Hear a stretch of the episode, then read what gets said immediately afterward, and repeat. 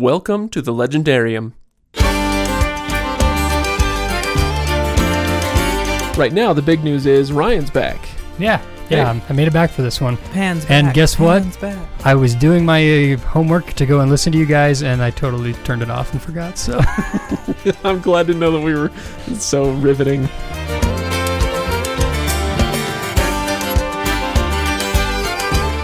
Welcome, everybody, to the Legendarium podcast number 137. This is Path of Daggers Part 2. I am Craig Hanks, your host. And over there, he's whiter than a marshmallow, and I'd like to roast him over a fire until he bursts into flame. It's Kyle Lemon. Well, I'm hot. Sticky sweet. Oh, oh, gross! And that and that voice you just heard, you don't have to like him, but you will respect anybody who manages it. It's Ken Johnson, Dude, I am living off of caffeine and stress. You can't touch me. and he's slower than a tortoise, but he's still losing the hair. It's Ryan Bruckman. yeah, All right, I think I got Ken with that one. I see what you did there. That was pretty good, I gotta say. All right, so welcome everybody. A little bit of housekeeping. Uh, go to patreon.com slash legendarium and please support the podcast. Things are going really well there and i've very much appreciated everybody's uh, efforts to help support the show. And uh, just a reminder we are putting together our gift packages for the $5 donors. Those will be going out soon. Uh, let's see what are we in now? June. So they should go out sometime next month and I'm very much looking forward to putting those together. So you don't have to do the $5 package. Any little bit helps. Uh, if you have a dollar to spare every time you listen to this episode, and I promise you do, if you if you have an iPhone or whatever you're listening to this on, you do have that to spare, uh, and we would love for you to support the show. Uh, anything anything helps, uh, and I don't know. I, I can't give up your house cost avocado toast for a day. No, I, I don't want to. That's the thing is every time I hear something like that, I mean, and I just did it, but it, it does drive me a little bit crazy. That whole like, oh, you live a rich lifestyle, and it's like, no, I mean, you, you're, you know, I don't know. It just feels uncomfortable for me to be like, oh, you live the same way I do, you know. But anyway, uh, no, I guess it's all just about we we do spend a lot of time and and frankly a lot of money uh, preparing content for you guys, and so if you like it, please support it. We very much appreciate it. Now, uh, let's see. Coming up on the show, I uh, we are doing Treason by Orson Scott Card, and by we, I think it's right now just scheduled to be me and Todd.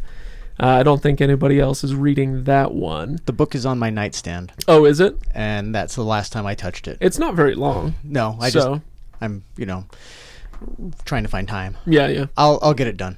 well, we'll we'll see about that. Yeah. Uh, no, so we are doing Treason by Orson Scott Card. I just mentioned that in case anybody wants to follow along uh, as we read the next thing and, and prepare that episode. Uh, all right. And the final thing I'll mention, as always, is the legendarium.reddit.com. Go join the conversation there. And we had uh, quite a few responses to, uh, to the question of what do you want us to discuss in this episode. So thanks to everybody for joining in that, and we'll get to those a little bit later. But right now, the big news is Ryan's back. Yeah, yeah, I made it back for this one. Pan's And back. guess what? Back. I was doing my uh, homework to go and listen to you guys, and I totally turned it off and forgot. So I'm glad to know that we were so riveting. The legendarium Did has you turned really? off. I was gonna listen to them being. like to hear what points you had made, so I was trying not to be repetitive or whatever. And I listened for a couple minutes and then got distracted by something else and never came back to it. So don't worry, we're gonna be repetitive. That's going to be a resound That's a resounding endorsement. exactly. We so compelling the to ourselves. panelists don't even listen. Yeah, exactly. Uh, But donate to Patreon because we're riveting. exactly. Uh, no, I'm, I'm glad you're back. It was it's funny. If you had listened, you would have noticed that we didn't even notice that you were gone until about 40 minutes into the recording. Uh, it's- oh, that's right. Ryan's not here. I forgot to mention that. But anyway, I'm sure my three paid listeners will have exactly. will feel very Yeah, bad yeah. about it. Your your mom, your aunt, and your grandma. Yeah, pretty much. Yep. Okay. Uh, all right. Let's get started. We last week we did our um, our recap of the book. So I think we can just dive right into the Path of Daggers. Uh, maybe it would be a good idea to start with a Reddit question.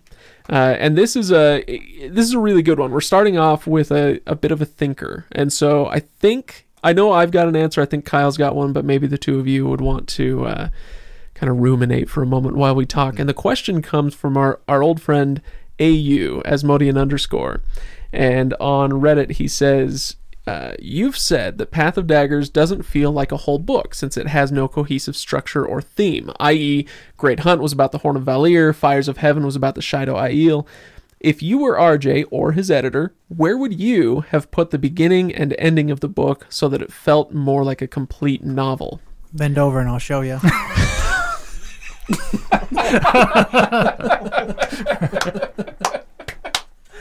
Sorry, I had to. I didn't mean to derail.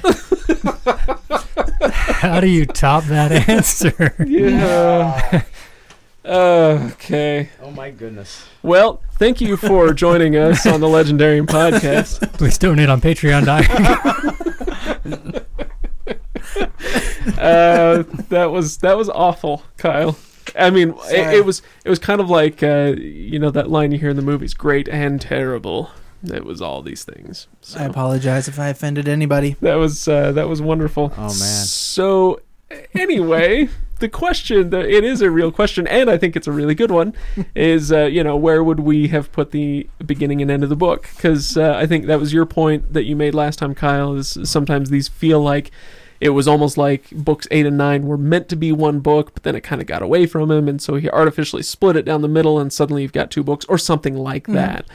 Um, and I think it's a fair point. So where would we have put this? I would probably say the beginning is okay. I was really disappointed that the Bowl of the Winds didn't get used in book seven. Seven. Yes. yeah. Uh, a- and so that that felt like a finale to me. Um, but uh, that being said, like the beginning of this book, the way if you take book seven out of the equation, the way this book started, I felt okay with it. But the end of it had to be when Rand used Callandor uh, in the battle with the Seanchan. Uh, it, it was just it was so big and it was very climactic and then suddenly you've got another hundred pages with another like mini battle scene back in whatever city they go back to Cairhien, I Cairhien. Tyrion. Yeah. Mhm. Um, do you know what I mean? Yeah, I think I think it was it would have been the perfect ending to have Rand do his whole thing with Callandor. I am the storm, and you know Oh, oh. Bashere has to tackle him because he's killing his own people, and just that whole crazy scene. And Rand feels like, you know, he says, "I am the Dragon Reborn, and for the first time, I have lost." And as a reader, I was like, "Oh man, like Pretty yeah, devastating. this is this is terrible." But then it immediately cuts to the Seanchan general, and he basically says the same thing, where he's like, "Well, you know, for the second time, the Shan, you know, The ever victorious army has yeah, been has lost exactly." And uh, you know, Craig, you and I were talking about it a little bit before the the podcast. That that's more of a philosophical ending. As a reader, I'd be like, "Oh crap, who won?" Like if they're both if they're both saying they lost, what's going on? What's happening? And for me, that would make me want to jump into the next book even more. But like you said, we have kind of this hundred pages after that that kind of I don't want to say kill off that anticipation, but it definitely you know dissipates a little bit Yeah. by the end of the book. I'm not quite as ready to jump in and say like, "Hey, I want to know what's going on between these two armies." That there was this epic battle. So Right. Yeah, I think there's that kind of uh, philosophical question of what does it mean to be victorious versus uh, you know to lose a battle. Uh, at what point do the costs outweigh the benefits, et cetera, et cetera? Uh, But then there's just that emotional kind of punch to the gut that you get when he cuts to the Seanchan general who says, We lost, right after Rand said that to himself.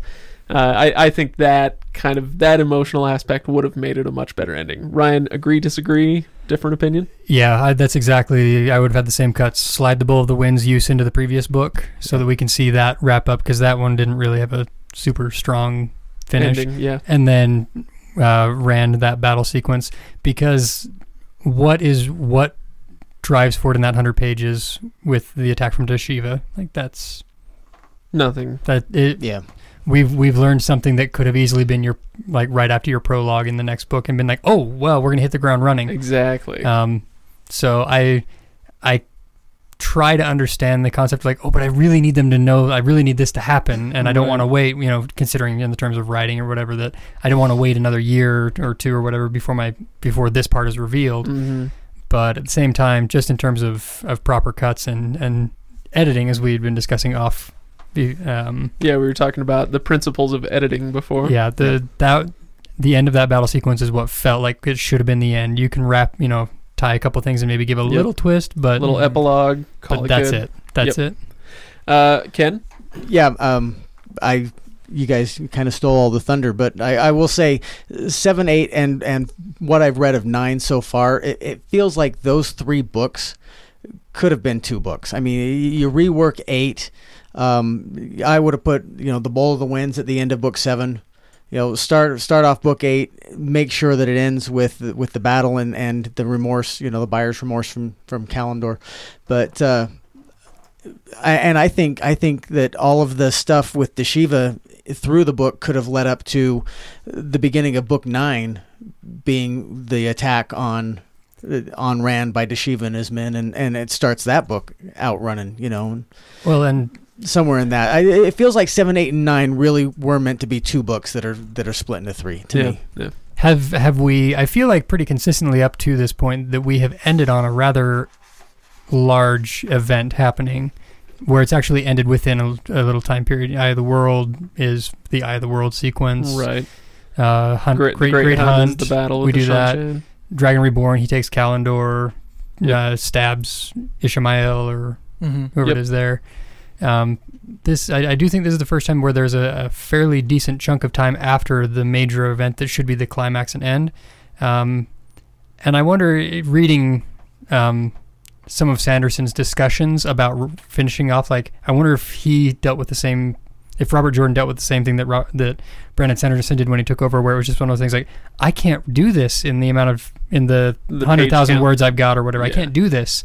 Um, so I'm going to have to slide this over. I'm going to have to do this, or I'm going to have to split it, and, and that's why we get the unnatural cuts. Right. Yeah. Yeah, it makes sense. And, Uh, and I think to clarify, that doesn't necessarily mean that the parts with Dashiva and the Asha'man were bad. We just feel like if we were to end the book, we would end the book before Right. that happens. Yeah. Right. Because well, that's this is some really cool scenery or scenes that happen there, and, and really important character building and events that go go on in that last part of the book. Right. It just doesn't feel like an It doesn't- ending of a book. it doesn't It feel int- climactic. It feels important, Mhm. absolutely, but not book ending. It really Climax. introduces a concept which has been alluded to up to this point of dissension in the Black Tower, that there are factions there, that there are things going on in the Black Tower. And we have known pretty much since the arrival of Mazrim Taim into Rand lands piece that he's going to be causing problems for Yeah. Rand. Mhm. And so to know that there is that they're now they're acting on it, now things are happening, and Rand still has to utilize the Black Tower, he still has to do it. Like it's a fantastic piece. It's a fantastic element to add.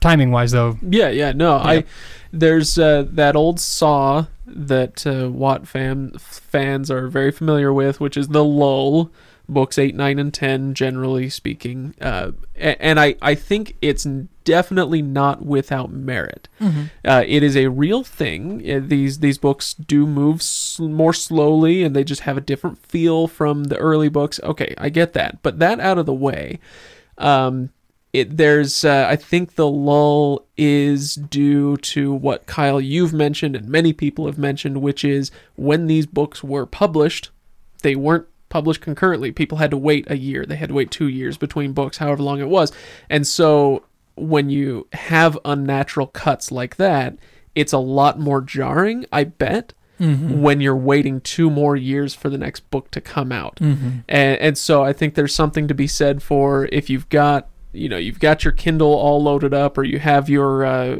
what's that thing I listen to Audible. uh, you have your Audible all loaded up, and you can just hit next and keep going with the story. That makes it a little bit less harsh. Mhm. But if we're looking at it from not just not not the story as a grand whole, but uh, the book by itself. Yeah. Like e- if if we say each book needs to be contained within itself, then then that's where he kind of missed the mark a little bit. It's pre- it's pretty interesting. I was I was actually watching a YouTube um, interview with Robert Jordan, after I don't know if it was eight, book eight or book nine that came out. Maybe it was even Hmm. Crossroads of Twilight. But he was doing an interview, and they were ask the the interviewer was asking him, you know, we're on to book ten or whatever this is, and can you explain your process a little bit? And he talks about how he outlines particular events, and I think that we could probably up to this point tell you know what which events are the big outlined events that he has Mhm. but he says he doesn't really plan on how to get from one event to the next event You He's- don't say. he's very much I a didn't see that coming. well i mean because like sanderson um, is an outliner and a very deliberate outliner Right. um, you know, he'll do point A through Z, where Jordan might do point A, K, and X, you know. Um, but he says he's very much a discovery writer. And I think these books and part of the lull is that Jordan just got really interested in the world that he was creating and wanted to spend more time in it. And that's where an editor should have come in and trimmed some of that back. Not to say that it's not enjoyable. We touched on that he's a very much a uh, character driven author. Um, he's very talented and, and really good with prose. It's pleasant to read, but that doesn't necessarily mean that it's going to be a direct line from point A to point Z. He Right, kind of right, right. meanders around a little bit. Okay. Uh, well, I feel like we've beaten this point to death over the last episode or two, so let's Mhm. leave that behind. What do you Yep. say? Uh, and let's talk about something you guys want to talk about. Ryan, uh, you weren't here last week, so do you have any notes that you want to catch up on? Uh, I got to pull them up, which I should have had them up Oh, already. okay. well, how about you, Kyle? Um, yeah, I talked to you at work a little bit. I said, remind me about Rand's sickness. Okay. Make sure you Hey, remind me about Rand's sickness. Kyle, uh, can you tell us about Rand's sickness? What? What? Oh.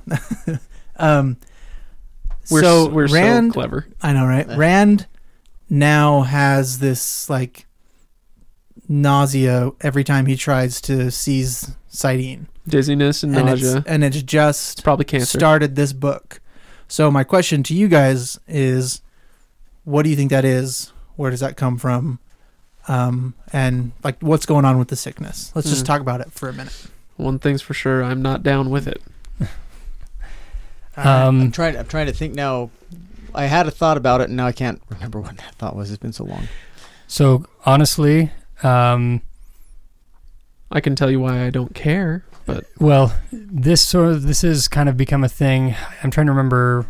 I feel like this is this, this has become a thing since the Padan Fain incident, Mm-hmm. Yeah. and oh, the uh, the slicey slice stabby stabby. yeah, Okay. and so I feel like this problem is probably connected to that Oh, to, pot- to, like, to the Shadar sickness of Logoth? Shadar Logoth. That's- that That's every time he reaches for the power, that the power of Shadar Logoth that's resident that's resident inside of him or whatever is churning from being near the one power, and the evil that's inside of him from that like it's and they're kind of conflicting. oil so, and water yeah, kind and, of thing. well, he's got like two separate oils in him now. He's got the Right. Shadar Logoth and then the Ishamael's stabby stabby part.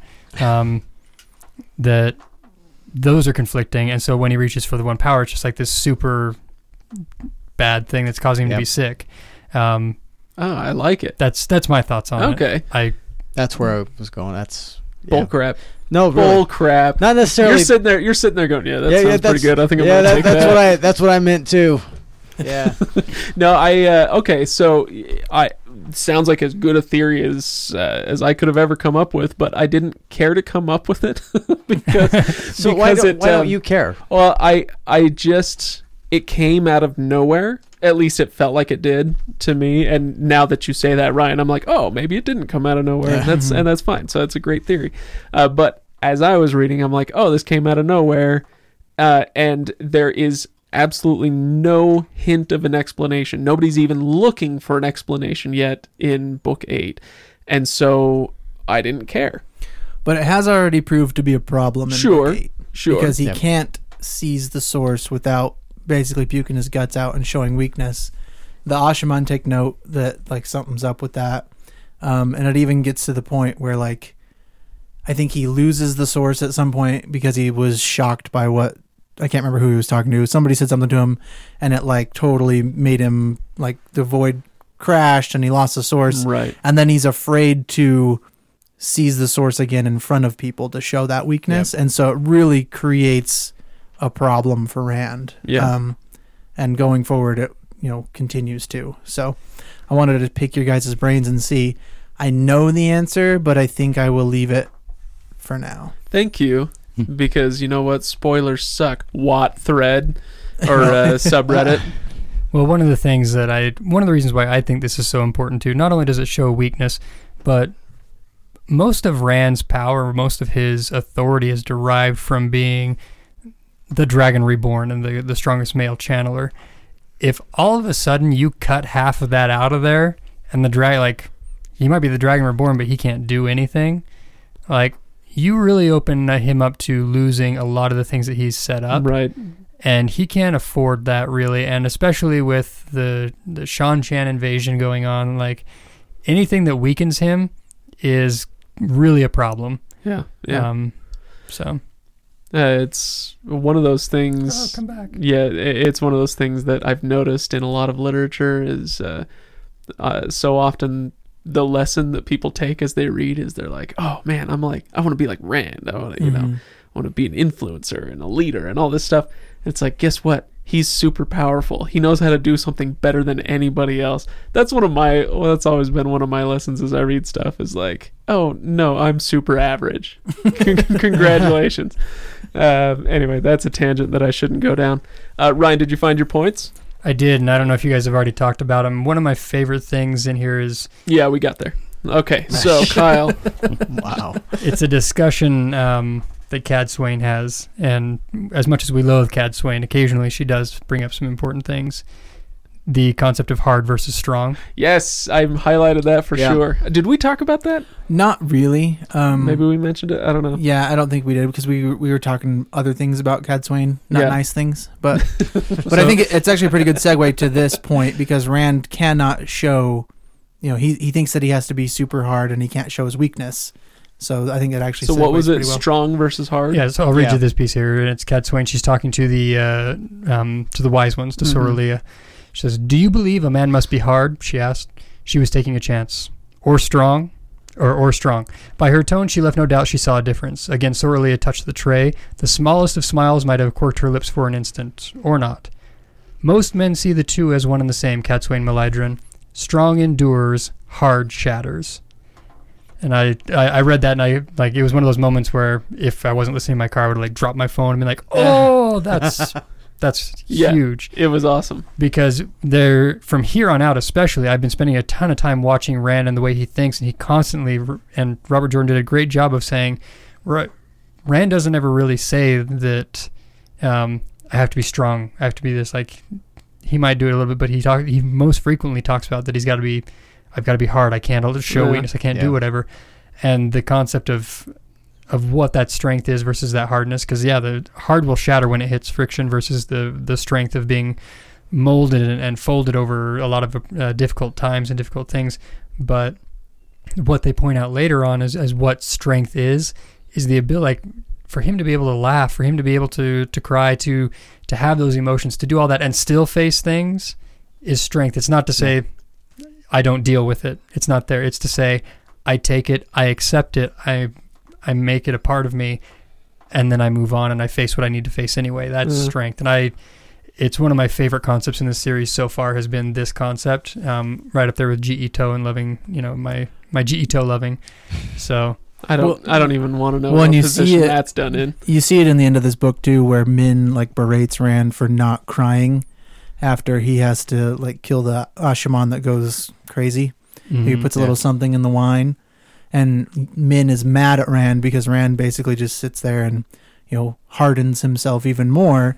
And she's like, "Rand, you can cry. It's okay to cry." And he said something about like, "No, no, I'm not going to." Basically, yeah. and so you see that illustrated I'm an adult. pretty much right after that conversation is is held with Cadsuane and and Sorilea. So which I find interesting. His watching Rand's understanding of this concept and how he applies it is odd because he does that with the Asha'man and he's like, you know, that's casualties of war, it's whatever here. But yet he maintains this list of hundreds of women's names that he repeats to himself constantly. you know that these women have died fighting for Mhm. me or or in different ways or that I've killed things like that and I'm really trying I, I sometimes struggle with Rand's sense of morality it's almost hypocritical at times like Almost. yeah at times Yeah. it's, it's like okay you know you're saying you got to be hard but when it comes to women you're totally a different story here. All of a sudden it's like I got to remember the name and and and I will pay the penance for it. But these Asha'man what whatever. There was dime uh, a dozen on those. there was a moment in the book, uh, it- it- the kind of underrated moment where the, the maidens come in and, and give him the what for, for keeping him out of combat. Oh yeah. Yeah, yeah. That I, I think goes along with that, and I think is one of those underrated things that's going to serve a bigger purpose later in, in terms of softening him on on the role of women in combat, as it were. Um, you remember what I'm talking about, where he's he's getting ready to get frisky with Min, and the maidens come in and And beat the crap And out. beat of the- Yeah, we talked yeah. about that last time. Oh, yeah. give him give him not they don't beat the crap out of him but they you know basically give him a good brotherly beat down, saying hey you know stop treating us like we're nothing because we're something and I, I thought it was interesting because I thought that this was like a, a rebellion an upstart thing until Jordan pointed out that they were staying away from his all Mhm. ever present wounds you know they weren't actually going to hurt him they were just teaching him a lesson and Mhm. I, I don't know if that was just a one time thing, but I think it might serve to help soften him a little bit in terms of who he puts in, in harm's way. I know you guys discussed that before, but can can I tell you one of my favorite things about that whole ordeal? That they were all casting lots, like as to who got to go beat him. It's like we're gonna go just beat the crap out of the strongest man in the world right now. who wants to go do it? And it's not like one of those things like, oh, I don't want to go face him. They were like, yeah, no, I I get a kick. I get a kick over here. I loved that. Um. All right. So, uh, what I, I had something else I was gonna say. Ah, doesn't matter. Uh, Robert Jordan, good job on the level three stuff. Yeah. There's, I think there's a lot so far through the first seven or eight books. There's a lot that you can tease out, uh, but there haven't been many things on that kind of personal, philosophical, make you a better person type things that are eh, that are toward the surface. Uh, I th- like I say, I think you can tease out a lot of those things, but this is one of those ones where he presents it to you and says, "Here is a question for you to think about. Here's what I think about it. Now, what do you think?" And I, I really appreciated that a lot. I have I have- strength, strength versus hardness. I have one more level three thing. Okay. Um, that they, these are the two things that stood out to me most in this book. So for, again, forgive me if we go if we're repeating something you've already talked about. Um, up to this point, Egwene has been really focused on how she's going to change. Kyle gives us the big thumbs up. Thumbs Uh, down. Oh no, we don't thumbs up Egwene. Two thumbs down. up to this point, Egwene has really been kind of thinking a lot about how she's going to change the Aes Sedai. It's you know how things are going to be different with her as an Amyrlin, and and what she's going to do to allow the Aes Sedai to move into the next generation and and to do things differently. And she's really considering getting rid of the three oaths. Right. And then she has a discussion with Siuan. Yeah, we talked about this. You talked about that. So You're late to the party. I know I am late to the party here. Let me ask you guys this: Did you uh, like what sort of things do we have that make us who we are, or that make oh, okay, that we didn't. define it? We didn't get there. Because or f- for her, the whole thing is for Siuan. It comes down to the point that the three O's are what make an Aes Sedai an Aes Sedai. Yeah. This- yeah. It's not about- just the ability to do that. So what in what to us would Yep. be things that would be the same thing? Like I am who I am because of X, Y, and Z. Oh, that is. Whew, Ryan. Oh, Baseball, hot apple pie, yeah. America. America. America. The, the thing is, you can apply this to like to to just those things. Right, like, right, right. Yeah. No, I think that's a great question, and um, a- and it as you were talking about that, it made me think, and and hopefully I can bring this around to your question, but it made me think about tribalism. Mhm. And we're living in a time right now when tribalism has reared its fearsome head. And what I mean by that is that human beings have a tendency to sort themselves into different groups. And it and it really can be something as simple and as fun usually as uh you know Yankees versus Red Sox. Like Star Wars versus Star Trek. yeah, there you go. I, and we sort ourselves into these camps, and it gives us a sense of self worth, or, or at least self identification to say, I am a Star Wars fan. I am a Trekkie. or whatever. Your team, Mhm. Edward, just and so it. and and then it it goes past the um, the surface level kind of fun stuff, and then you get into uh, national identity, and you get into religious identity, and you get into uh, you know it, you want to go to the dark side of things. You get into like racial doctrines, and you know some some pretty awful stuff there. But Yep. we have this natural tendency as humans. Uh, but how often do we stop to consider why? Why do I identify with this tribe? And so, you know, a, a really popular one is a political divide, conservative versus liberal, or however in your country you uh, you make that divide. But there tend to be two or more warring political camps and we sort ourselves into those camps and and I think honestly a lot of times we do it just based on oh well one time I heard that this side likes this pet issue of mine and so I'm going to sort myself with those people and then you end up taking in all this group's baggage Mhm. yeah, with you, right? And so I wonder if uh, if that might happen with the Aes Sedai as well, and if Egwene is trying to stop that from happening, whether consciously or or unconsciously, where it's uh, you know, yes, we're Aes Sedai, and but but what does that mean? Why? Why do we want to be Aes Sedai? What sort of unseen baggage comes with this, and how do we unencumber ourselves? and and getting rid of the three O's is that going to help us? And and then that's the question: Does it help more than it hurts? I don't, you know, I don't know. So we all had our opinions last time, but I don't think we came down to a, final like, you know, this was right or this is wrong. So Yeah, I was right. You were wrong. it's like it's like Frankie says when two tribes go to war, a point is all that you can score. All right. You're welcome.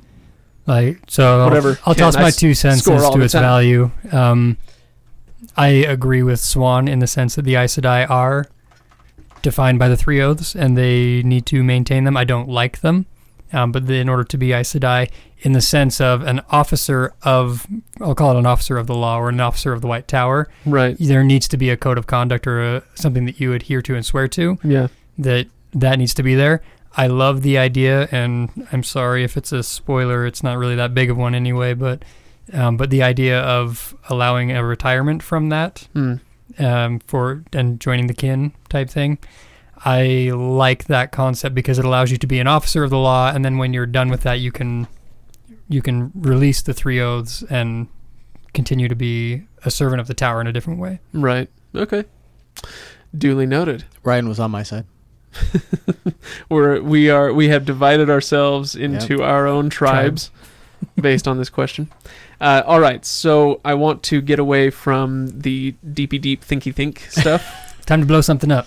and uh, well, actually, I want to read another Reddit comment. This this has got to go in my top ten favorite ever Reddit comments, and I'm going to read it as closely as I can to as written. This is from Harvey Greenfield. That's the name of the user. I don't know what that's code for or if that's just Harvey's name. but uh, Harvey Greenfield says According to the Wheel of Time wiki, nearly 20% of the Path of Daggers is focused on Elayne Trakand, giving her the lion's share of this book's pages. With that in mind, what percent of your attention while reading her lengthy chapters would you say you gave her story, and what percentage was actually spent imagining the hot, blackout induced naughty things Elayne did while under the influence of the red rod ter'angreal from Ebu Dar? Rawr. Wait, what? I must have missed a chapter. That's what I said too. I'm like, what? Huh? Side side question: This data out in the open. Would you ever consider this to be Elayne's book? Why or why not? No. Okay, so back to that. at at some point she's testing ter'angreal and there's a red rod.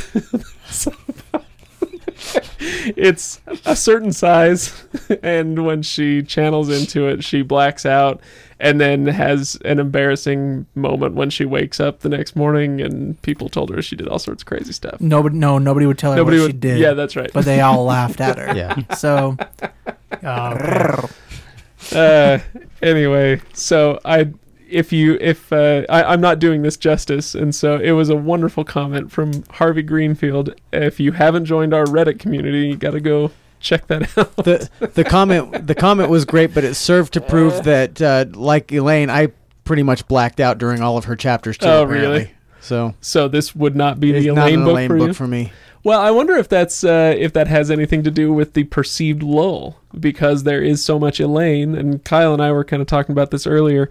Elayne, well, she ain't the most uh, exciting or No. uh, interesting character to read. She's basically uh, she's basically a decent person who basically tries to do the right thing almost all the time, and that's about all there is She's- to it. She's trying to be stately. I mean, once she finally got to the throne, now I'm kind of interested. oh yeah, see, You know, I just I, that's when I stopped caring. And uh, the concept of testing ter'angreal and creating ter'angreal, which I'm hoping she does in the next, you know, 20 books, I, you know, but in between that, I'm just kind of like, eh, Yeah. yeah, go do your thing and come I back to feel me when you got something interesting. I feel like Robert Jordan, to a certain extent, took a lot of these characters and said, I want to see if I can write this type of story and I'll do it with this character. Hmm. You know, because each one has a different adventure feel to it. Um, and Uh, like Elayne's the su- succession story. Of, Yeah, and so Elayne is like his chance to be like, I'm going to write political thriller with her, with her Yeah. and see how well it goes.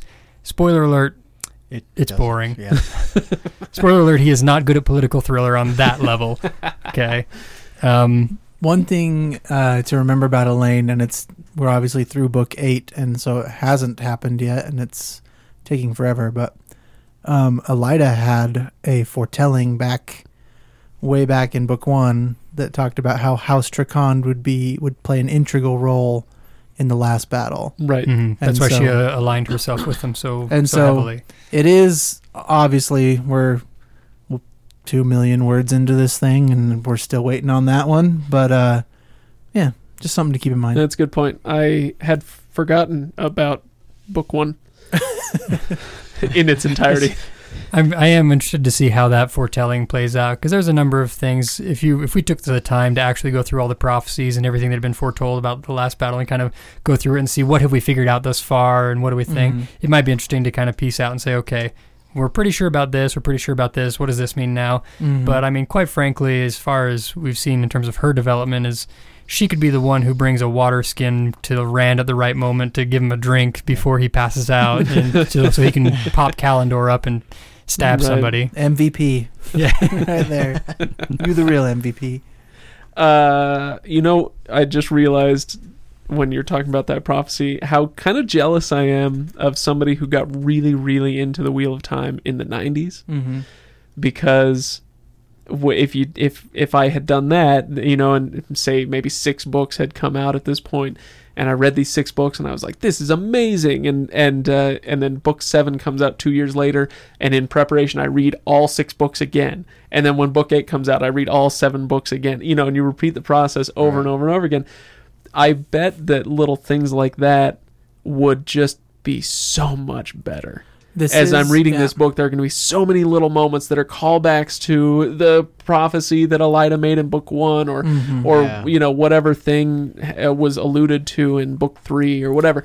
And and I just I'm not getting those, and I Mhm. think it's understandable. I'm not going to say that like I'm a, I'm not a bad reader or something. It's just a damn lot of words. we've we've hit on it a little bit before, but the Wheel of Time is super tricky because it's really hard to just say, "Hey, you should read this book series," because it's so long and so daunting. right. And the thing that is great about the Wheel of Time is that it is even better every time you reread it because you pick up those little things. And Jordan was such just was so masterful at laying these tiny little clues and foreshadowing things. And it's so deep and so layered that you get something every single time you reread it. And like i said i'm on the sixth time through and i still get that. But it's super difficult. So this is probably a criticism as as well as a compliment. It's hard to go hand this series off to your buddy and say this Oh, is gonna, you this is going totally to change like your it, life. yeah. this is awesome. Go ahead and reread it five times and then you're going to understand why you know but it's 14 books and Yeah, yeah. 4 million words or whatever it is so gift and a curse i guess You're I right. was very appreciative of, like I said, I had a friend who pointed something out to me, but I got a little taste of what that is uh, that I would not have caught otherwise. Um, when they pointed out the in our in the last book that you finally have all the information that you need to discover that Rand has a sibling, and I was Mhm. like, Yeah. "What?" So I can Mhm. imagine going back through and rereading and, and catching those little things and being there and being like, oh, there's probably you know a half dozen little reveals that they're not going to, as far as I know, they're not going to bother actually revealing in the main storyline, but they're there for you to grab if you want Mhm. them. So I was like, that's pretty sweet. Yeah. Yeah, it's awesome. Uh, all right, so let's move on Mm-hmm. and do another Reddit comment. This one's from Yankee Doodle Candy. I just love Reddit handles, you Reddit- guys. Reddit These are so great. Har- I, I don't know what Harvey Greenfield means, but anyway. Uh, but Yankee Doodle Candy says, "Did you find yourself upset at the dearth of dice every time you started a new chapter?" Because there's So, no because Mat. there's no Mat in this book. Is there no? Is it no No Mat? No Mat. Okay, no Mat in this book. because there was no Perrin in the previous book, I believe. Right. And I- this one, there's no Mat. I gotta say, I until I got that comment, I didn't even notice. I didn't notice that there was no Mat in this book, and you know, a lot of people are going to be screaming at me, uh, you know, through their car stereo or whatever. But uh, I'm not saying I don't like Mat. I really like reading Mat. It's just that there are so many characters to get through, so many characters to read about that it just made sense to me whenever he switched to another point of view. It's like, oh, okay, yeah, I got to catch up with this person. And if he had done the same thing with Mat, it wouldn't have phased me. It wouldn't have been like, oh, yeah, I haven't heard from Mat in a while. It would have just been like, oh, okay, great. Let's catch up with Mat's storyline. I had no idea. That's exactly why I didn't mind. I I noticed it. I noticed it during the read. It's like, oh hey, there's no Mat in this book, and by the time we got in the middle of it, I, I figured there probably wouldn't be any Mat. And Yeah. I, that's exactly the reason I didn't mind is because there was a lot of stuff to catch up with, and and I figure it means that there will be a lot of Mat in the next book, which is always good. I I could be very wrong on this, so that's a highly likely piece. Yeah, that's Um, true. But I, I think that Robert Jordan, one of the hardest things about this series also to follow is the time that has passed in these things. Um, in a single book, how much time goes by.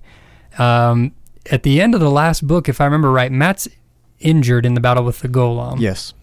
Yeah, he's like buried underneath a wall or something like that. Yeah, he's injured there, and in the previous one, Perrin got injured at the end of that book, or whatever. And so it's kind of like he injures one of the main characters and knocks him out of commission a little bit, so that he can write a few days worth of things while they heal. Right. And I'm I'm okay with that, but I at least want to recognize that that's what he's doing, Mhm. Okay. You that know, could be. because yeah, we don't get Mat, and we I- get him later, yeah. but I think But- this goes back to the people that read it as they were being published and people who've read it afterwards because when Because they're looking forward for two yeah, years. you're for waiting for Mat two stuff. years to find out what happened to Mat because he just got injured and you don't hear about it at all and so you've now waited four or five years to figure out is Mat still alive what's Yeah. going on Yeah. you know so I'll just chalk it up to that All right. Uh, all right. Medic318 asks We have been watching Rand's slow descent into madness for several books now. What is your take on Lews Therin? Is he real or is he just a construct of Rand's mind? Discuss. And yeah, he's real. Oh yeah. Yep. Yeah. I, I have to say that he's real. Um, I have a. v- My challenge is that if he's not real, then I need to know that something like what happened with the Aelfinn and Mat happened with Rand, because where Mat gets memories from Oh, from I other see. people. Mhm. Right. Because if Lews Therin is not real in Rand's mind, then how is he creating these weaves that he's never seen before? Right, How is right, it when right. he kind of fades out that, and how does he remember the the uh, Forsaken so well and things like that? It Yeah. doesn't. If you say that it's just a construct in his mind, then you got to give me a piece as to how those pieces are in place because you don't just imagine that. Luckily, every single time in the series. Right. Right. Yep. So- I'm with you there. Well, one of the Reddit users mentions or rebuts that I mean, Lews Therin basically is the one who busts him out of the box. You know, and when he's when he's capturing it, he's he's learning things from Lews Therin, like you said that that he shouldn't know, and so I mean, it's got to be real. And So- it's if he and like I said, if he's a subconscious piece, you know, even the busting out of the box thing, like you can subconsciously do things, and Rand could be using the power in a different subconscious way, which really makes his battles with Lews Therin kind of these great psychological battles. But I need to know where the information's coming from because it and you want to write it off to hit like rebirth that Lews the the voice in his head isn't real, but because he's the dragon reborn, like those memories are stored in his DNA or something, a la Assassin's Creed style you gotta gotta explain that to me and you're I'd say you're running out of book, but I think we still got two million words Um, to do oh that. Oh my goodness. to, I- me, to me, it's just it, it's the simplest. It, it, the simplest explanation Yeah, yeah. is is the right one. It's, Lews Therin was in the prologue of the first book. Every Forsaken says That's- he's Lews Therin. That's my number one reason. I, if he weren't real, if this weren't a real guy in the back of Rand's mind, then Robert Jordan wouldn't have given us a massive Yep. uh, prologue in book one that was obviously incredibly important to the story. yeah, exactly. And so for me, it's the obvious answer is the right one. And so yeah, This is one of those times where I know, and so I don't want to like comment on the actual conversation, but I do want to say there's one person who does know in the book, and that would be Cadsuane, because she's the one that's come up to Rand and Are said, you hearing voices? and Hearing said, have you voices. the voices yet? And then I just want to comment one of my favorite interactions between Rand and Lews Therin is when Lews Therin says to Rand, I wouldn't mind having you in my head if you weren't so clearly mad. Right. Which is I just think is a fantastic line. I loved that. Yeah. Mhm. uh, I, I'm still sticking with my earlier uh, assumption that not only is Lews Therin real, but all male channelers go crazy in part because they start hearing their old selves or their, you know, their, uh, they are the reincarnation of whatever person, and that's So- that uh, uh, channeling brings them into contact Let- with that former yeah, person. let me just clarify on what you guys are like so I understand what you're theorizing or what you're saying Yeah. is happening. Are you saying that Lews Therin and Rand are separate identities? Or you're saying that they're the same identity? It's two two Separate identities. sides of the same coin, Yeah. Okay. right? Okay. So Rand is the the reincarnation, if you will. Mm-hmm. But uh, I, I and I don't really know how this would work metaphysically, but he's uh, he is the reincarnation, but uh, but with a different identity. I would the way I would try and describe it is that Rand they are both threads in the pattern to use this what they use in the story here. Mm-hmm. And Lews Therin and Rand's they are woven together. They're wrapped together. Okay. With Rand being the physical body and mind everything, and Lews and is able to also uh, control that when given the opportunity because he's wrapped so tightly to Rand okay. as the reincarnation. Okay. Yeah, like I said, I just wanted to I wanted to clarify on what your guys' thoughts So you can tell us when we're wrong later. so I can t- no, just so that I know. rub it in our faces. Well, and I think just to clarify for the for the listeners as well, like what do we mean when we say Rand and Lews Therin are different or the same or whatever? You know, just clarifying to- so we know what that thought process is. Okay. So All right. Well, I think I have gotten through all of the Reddit comments, and so now let's talk about uh, some of our other stuff. Ken, Ryan, do you guys have any notes you want to bring up? I basically have little things from here on out. Ken- I think we've same here. hit all the big stuff. I mean, uh, little little notes like. um oh, I can't. Speak them into the microphone. I'm working on it. I can't find uh, the the, uh, the Altaran Air Force. I thought that was pretty cool. You know, they have their their uh, what are they called? Um, the The Altarans or the Seanchan? well, the Seanchan. They use the Yeah, the the raken. yeah. There Mhm. we go.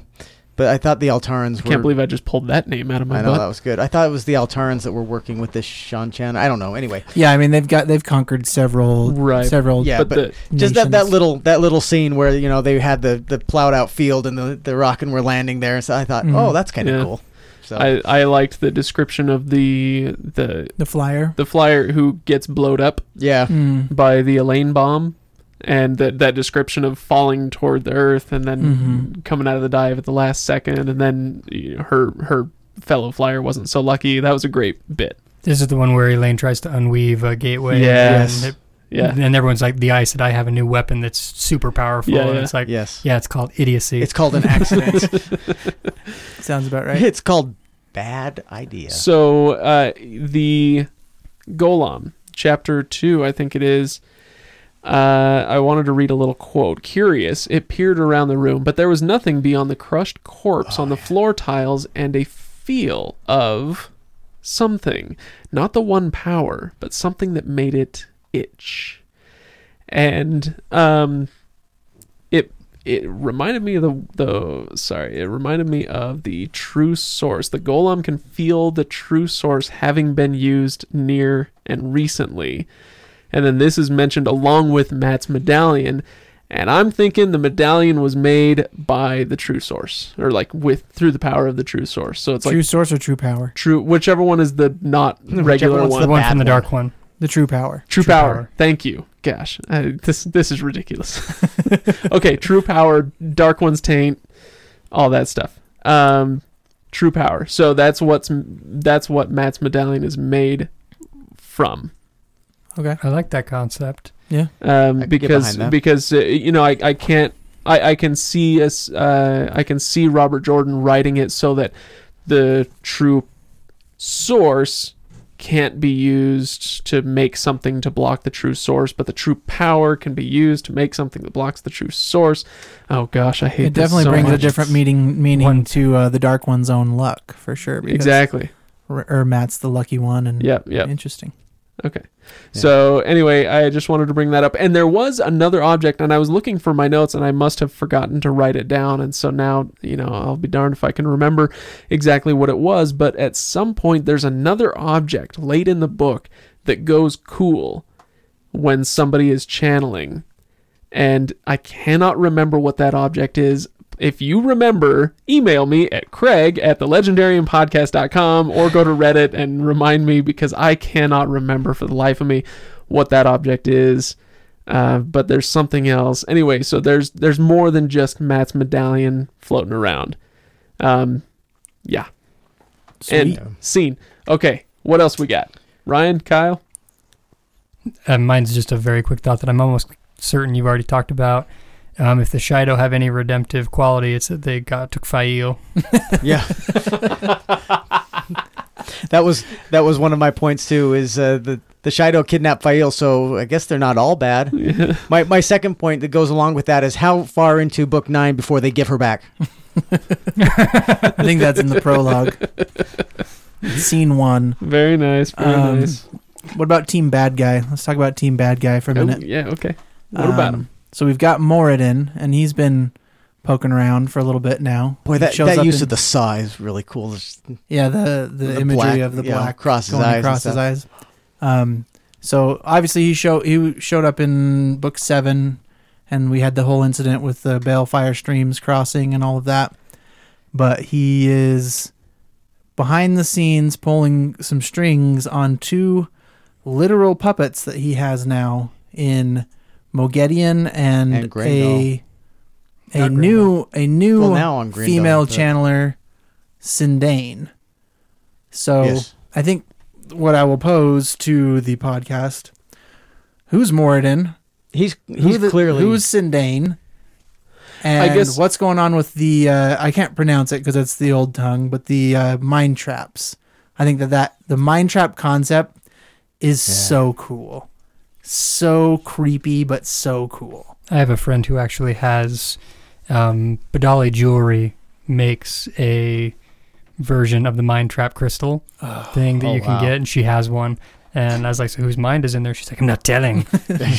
And then you shout, you sh- like shudder. So, so your like friend is creepy. yeah, just little- Okay. Moridin is he's clearly somebody who we've seen before. Really? Why? Why I just- clearly? no, not clearly. Okay, well maybe not clearly, but I, I feel like and I, I think I know who and I don't want to say because I don't want to be wrong. Well, that- That's the thing is like Kyle was asking me this question earlier, and I'm like, dang, that's kind of a spoiler because now I'm looking at who it could have been, and in my mind, it was just like, nah, he's just a guy who uh, the Dark Lord had kept in his back pocket near his taint. See, Um, Well, then that's who he is. That's I- the thing. Question is, is who is this guy that all of a sudden Nah. Is- well, I, I is thought set so, up to be but he in charge of knows- the Forsaken? he knows all of them. I mean, he knows every single one of them, and I guess he could be just some spoiler that you know shows up and, and has done his homework. But I, I feel like he's somebody that we've seen before. And again, I don't want to say who I think it is because so do I you have- think it's the Dark One? no, No. I I don't. But I have two thoughts. Okay. I, yeah, I'm not. I have two thoughts as to who it could be, and I can Careful. back each. hmm, Thank you. And I'll back each one up with what we have so far. The reason why it's not just a random person or whatever, I'm going to write it down so that if Um, you say it, I don't you know get blamed. I, I don't believe it's a random person. I do believe it's someone that we've seen before, and I do believe that it's probably one of the first people that we saw before, um, simply because uh, we don't have a precedence for creating a new Forsaken, and we've been introduced to all of the Forsaken in terms of like the listing out here are the Forsaken. So to be all of a sudden like, well, really, there's a 14th Forsaken that was being kept by the taint or whatever. You know, like it's. I don't buy it. I don't buy it, especially considering we've already talked about threads being woven back in, um, and Balefire being the only thing that can keep like truly keep a Forsaken out. Right. This is a Forsaken that was killed by something other than Balefire. So go back through the list. It's a pretty short list, um, and so it's got to be one of the one of them. And the I, the fact the reason why I feel like that's also the case is because Rand doesn't recognize like no one recognizes him when they see him. Like they don't recognize him at all. And Luz Theron would would recognize like I feel like Luz Theron would recognize somebody um otherwise. So this is this is a reincarnation of a previous Forsaken. Mm, or I'm putting money down on that. or you know who we haven't seen in a while is Tam al'Thor.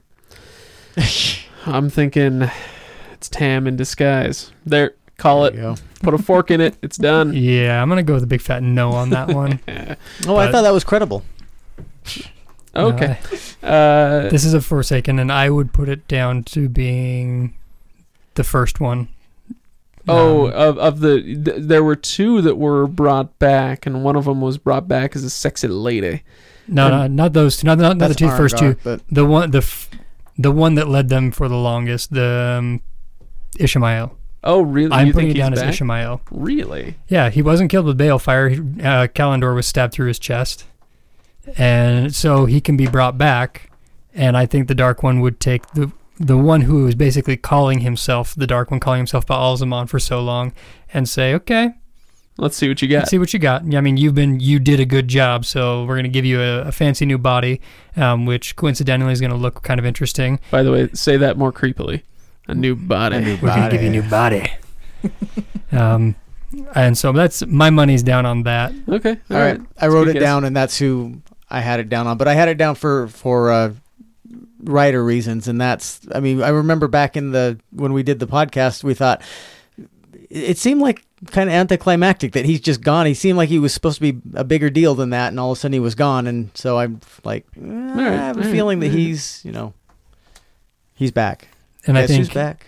Back. I think the fact that he's not recognized is part of why I'm also saying that it's a reincarnation there. Yeah. So Okay. So that's my Uh. Kyle, do you have anything else you want to bring Uh, up? Well, the second part of that question is we've got Moghedien and and Oh, I'm new, sorry. That's new right. chick Yeah. Cyndane. Cyndane. Cyndane. What do we know about Cyndane? I don't remember. much about it. Uh, nothing. She's in She's- charge. She's got a mind trap from Moridin, and That she's used Wait, on- wait. That she's she has one around her neck, No, or so she's own, he owns he her owns too. her and Moghedien. Okay. that's what we know. Okay. We know that the other, uh, at least the other Forsaken that have interacted with her, don't know who she is either, um, because I think it's is it, it's Graendal that interacts with. I don't know if it's Graendal yeah, or they show up at Graendal's yeah, house. and and she um continually is talking to Moghedien and Cyndane continues to like lead the conversation and Graendal's thinking to herself like why is Moghedien letting this girl do this or whatever and yeah. so anyways just thought I'd I have no idea. see what you guys I have thought. no idea who Because it could be. clearly Unless she's powerful and dangerous enough that uh, Moridin needs to control her unless this is the uh, the return of who's the hot one who wants Rand's body.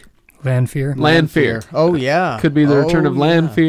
Lanfear. No, there's yeah, no brain matter on that one. Exactly. Yeah. No, there's no way she's dead, and there's no way Moiraine's dead. That's I've so if she's not dead though cour'souvra, that's the name of the the mind trap. Right. would they not recognize her um. Well, not if she was given a fancy new body. Which New is body. that seems but to she would have had to died, right? Well, y- maybe. I don't. Okay. I don't know, man. Look, I'm just saying. You're saying Moiraine. If if it's if it's her, and then that means Moiraine's not dead. But that's not necessarily true because if it is her, she would have had to have died in order to be resurrected and given a fancy new body. really. But- I don't know the rules. This is a pretty soft magic system we're dealing with here. But here's the thing: is that m- you know Moiraine and Lorraine, Lorraine, Moiraine and Lanfear go down, I'm your density.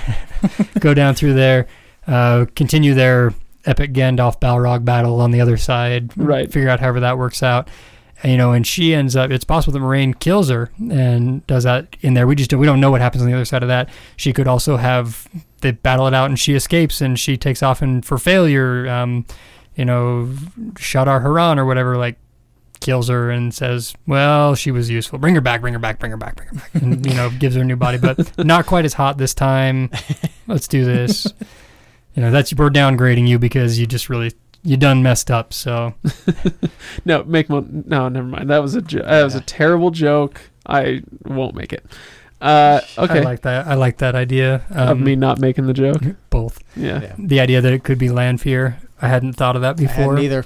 In fact, I was, Haha! I win one, good job. even if I'm wrong. Uh, okay, cool. Let's see. Oh, I have one last quick level three thing. It's something we don't necessarily have to discuss very much, but it's back in that same conversation with uh, uh, what's the the one we hate? Uh, K- K- Cadsuane? Is talking with. Oh gosh. Sorilea? Yes, thank you. Hey, Sorilea. names, names. I'm so good at names.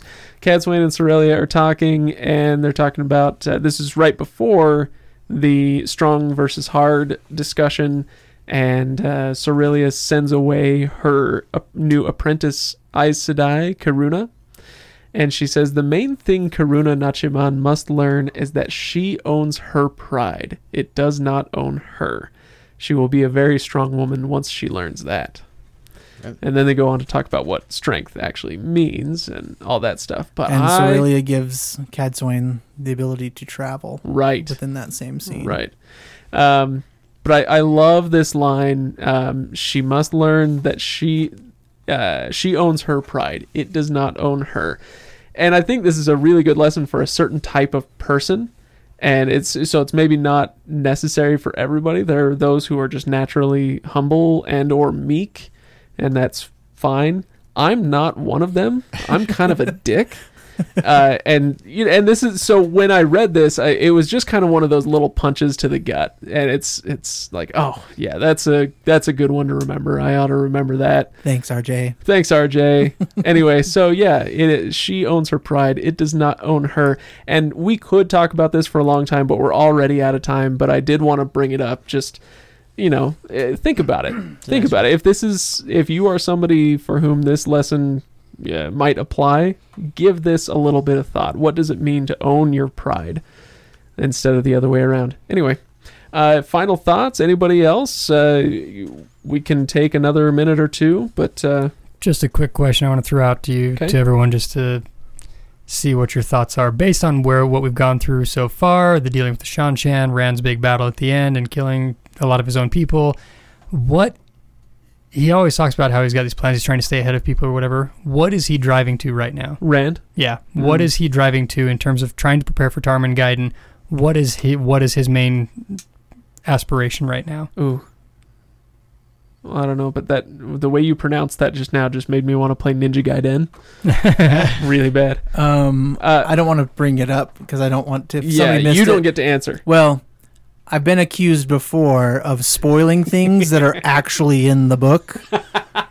So what I will say is go back and read the conversations between Rand and the Asha'man in this book to see what Rand is thinking.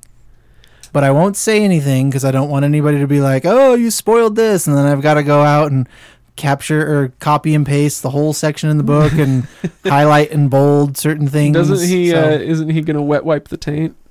Um, Jeez. right. That's what the conversation is. Am I right? Mhm. Okay. Yeah. All right. So I'm not crazy. So it's it's your fault. I mean, that's I feel like that's his driving force right now, but like I'm that's his next big check mark off of Yeah. his list is Yeah. to is to do this. But I my biggest thing about this is trying to watch how he's trying to accomplish that right now Mhm. because he doesn't seem to be doing a whole lot other than reviewing Herid Fel's literature Notes. Yeah. Yeah. and like we are i feel like we're being kept in the dark about that when i feel like that's such a big deal that we should be following rand a little bit more on on that piece Yeah, well, hopefully, hopefully we will in the next book. Uh, all right. Shall we call it? Will you allow me to be a little bit sappy for a minute? Yeah. So I- you know what? This is one of my favorite parts. Here we go. All right. So I have this really old copy of the Path of Daggers. It's beat to hell. I will take a picture of it and post it on Reddit. But it was really enjoyable for me because this is one of the last books that I got to read with my dad before he passed away when I was 15. So my dad got me into the Wheel of Time I don't even have any tissues. In and uh, it's really cool because he has a bunch of notes in the side margin of this copy and it was really interesting as i was taking my own notes. And father's day was yesterday and i was looking through all of this and it was really cool to remind me like these stories that we read and all this level 3 stuff that we talk about like this really affects real life people. And so part of me wants to say you know thank you to Team Jordan, Robert Jordan, uh, his wife who edited it, Brandon Sanderson for finishing it, and you know all the fans that read it and support it, so that you know I can have that connection with my dad every time I reread through this series, and uh, it's just something really really cool to me. So, you know, any stories that you're reading, whether it's Wheel of Time or anything else, um, it's it's a connection that you make with people and you see these characters and I have a real connection with these characters that connects me to somebody that I care about that I don't get to see anymore. Um, so I just kind of wanted to share that because I thought it was a kind of a cool experience. This is the last one that he was able to read, and he never actually got to finish the series. So, anyways, thought I'd throw that out there, Ugh. share it. I'm thank just you all. impressed you got through all that without crying. That's I'm- a that's a good story. I couldn't have done it. Uh, okay, well, well said. Uh, I don't know. My my dad didn't leave a, or he's still here, but my dad hasn't given me a lot of like book stuff.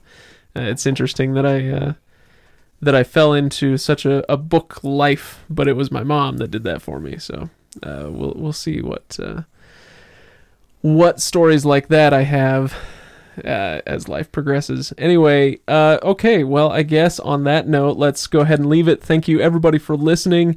And uh, gosh, we are eight books through. We've got six, six Yeah, more to more go. halfway. Oh, oh gosh. Before I go, I will address that uh, a lot of people are clamoring for uh, New Spring. New Spring uh, to be the next one that we read.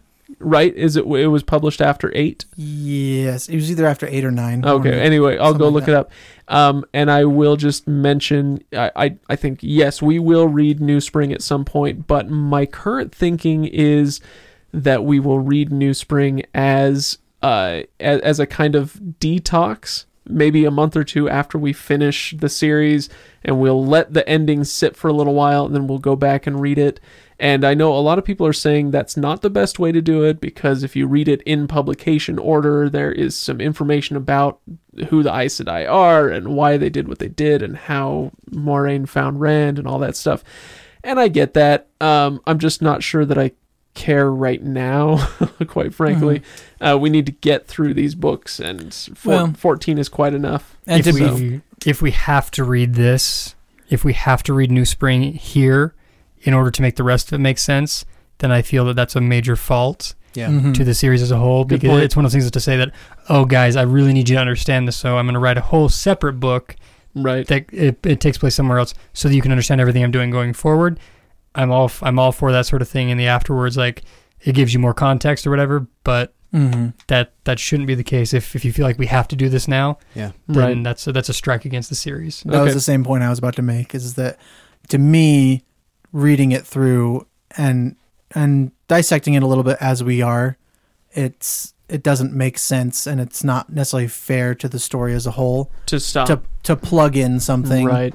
Um, Okay. Right. And it's not necessary. I've read through it all. It's it's great. It's a great read, but I think it actually will work a little bit better as a detox um, and come back to it. And then the problem is, is when we come back to it and read a new spring, then You're going to want to start all over again. ah, dang it! Now we got to reread it.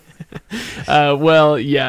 uh, The other thing that everybody tells me all the time on Reddit and elsewhere is that uh, it is it is unavoidable. It is your destiny that when you get to the end of these 14 books, you're gonna just like weep and wail and gnash your teeth because you miss all the characters so much, and you you don't want to leave this world that you've been in for 14 books. And I say, okay, well, we'll see about that.